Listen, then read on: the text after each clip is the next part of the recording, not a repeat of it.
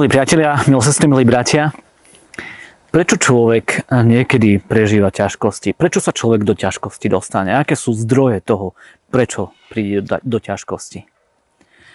Mohli by sme to rozdeliť napríklad na dve veľké skupiny. Prvá skupina, do ťažkosti sa dostávame neraz preto, lebo urobíme blbé rozhodnutie. Urobíme zlé rozhodnutie, ktoré končí v tom, že máme ťažkosti, že máme nejaké problémy. Keď zjeme niečo, čo je nezdravé a robíme to dlhodobo, pochopiteľne nám to nejako uškodí. Keď odbočíme do zlého smeru, je možné, že neprídeme do cieľa. A potom máme ťažkosti a potom máme nejaké problémy. A potom je tu druhá skupina problémov a ťažkostí, keď sa do takých situácií dostaneme nie vlastným príčinením. Keď nás do takých ťažkostí dostanú iní. Keď sa nám také ťažkosti jednoducho prihodia, nejaké problémy. Ani to nechceme, ale stane sa to. Dôvodov je iste viac. Chcem ale dnes poukázať na jednu veľmi zaujímavú vec, že ako kresťania môžeme na ťažkosti nazerať iným pohľadom.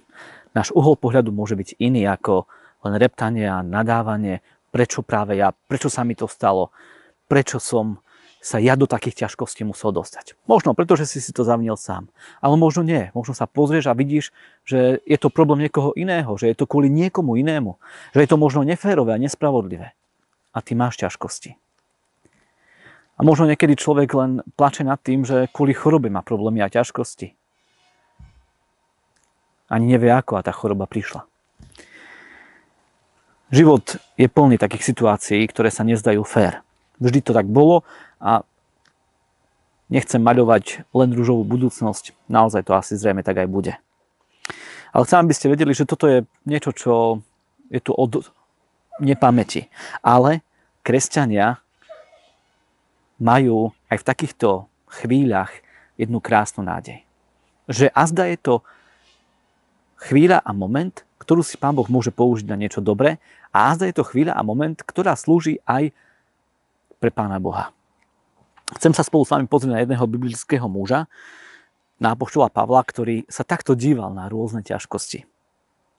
Keď písal list do Filipis svojim priateľom, tak im napísal toto. Je to napísané v liste Filipským v prvej kapitole od 12. verša. Bratia, Chcem, aby ste vedeli, že šíreniu Evanielia len poslúžilo, čo sa deje so mnou.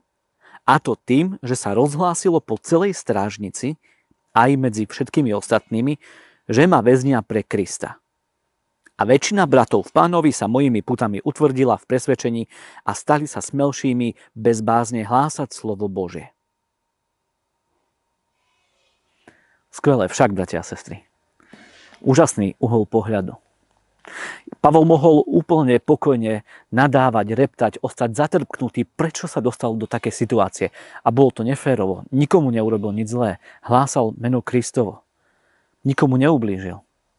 A bol vo veľmi nepríjemnej situácii, neférovej situácii, keď bol zatvorený vo väzení.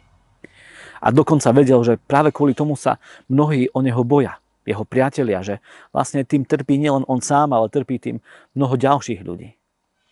A keď tak písal do Filipis list, tak vlastne im odkryl, ako on na to pozera. Nerobil to, že by nadával, dudral a reptal, aj keď pokojne mohol a nikto by mu to azda ani nevyčítal, ale jeho pohľad na celú životnú situáciu je uchvatný. On vidí, že aj toto malo zmysel. Zmyslom preňho bolo meno Ježiš.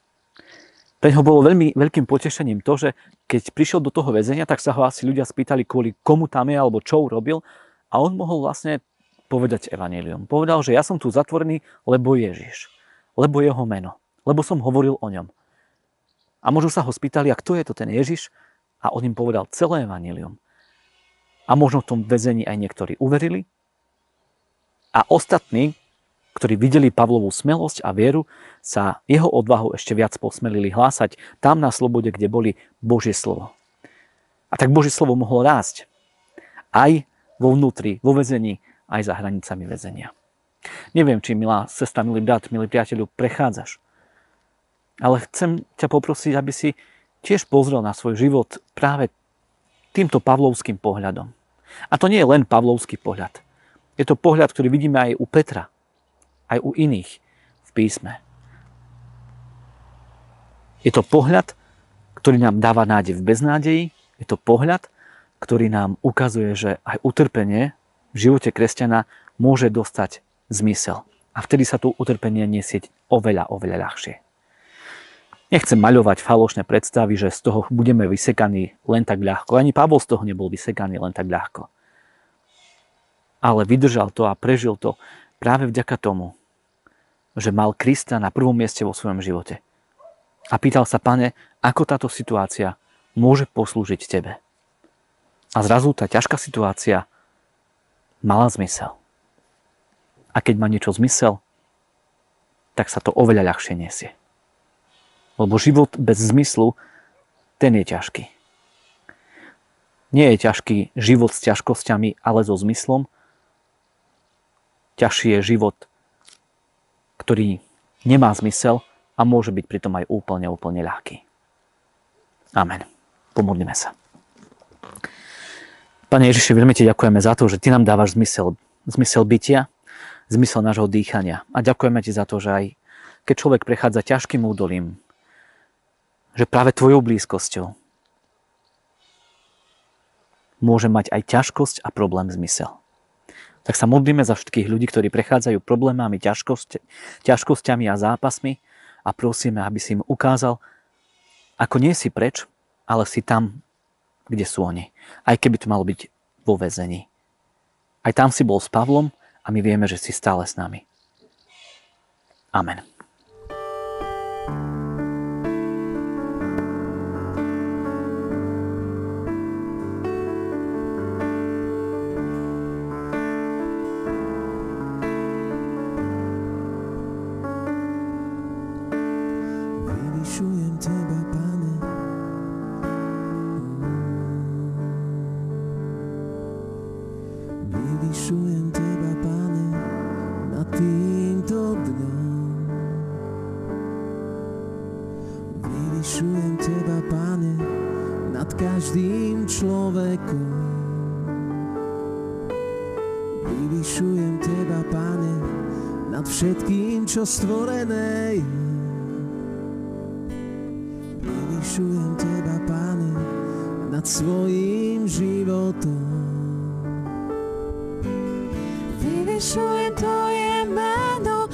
nad každé meno.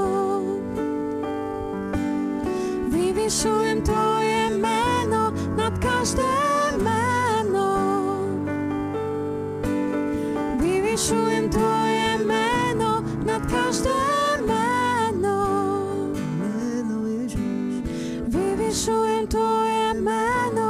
każde meno. Vyvyšujem Teba,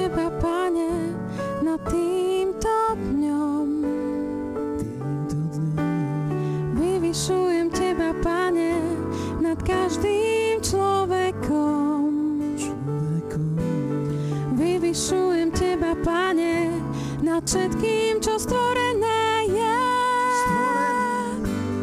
Vyvyšujem Teba, Pane, nad každým životom. Vyvyšujem Tvoje meno nad každé meno. Vyvyšujem Tvoje meno nad každé meno.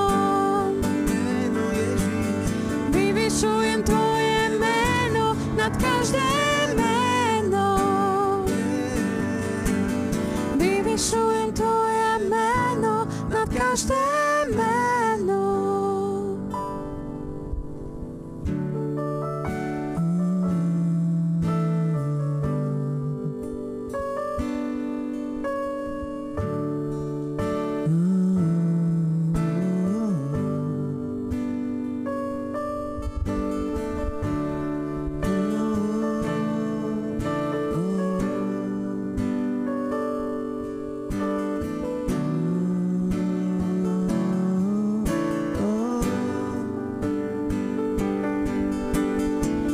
vyvyšujem Tvoje meno nad každé meno. Vyvyšujem Tvoje meno nad každé meno. Vyvyšujem Tvoje meno nad každé meno.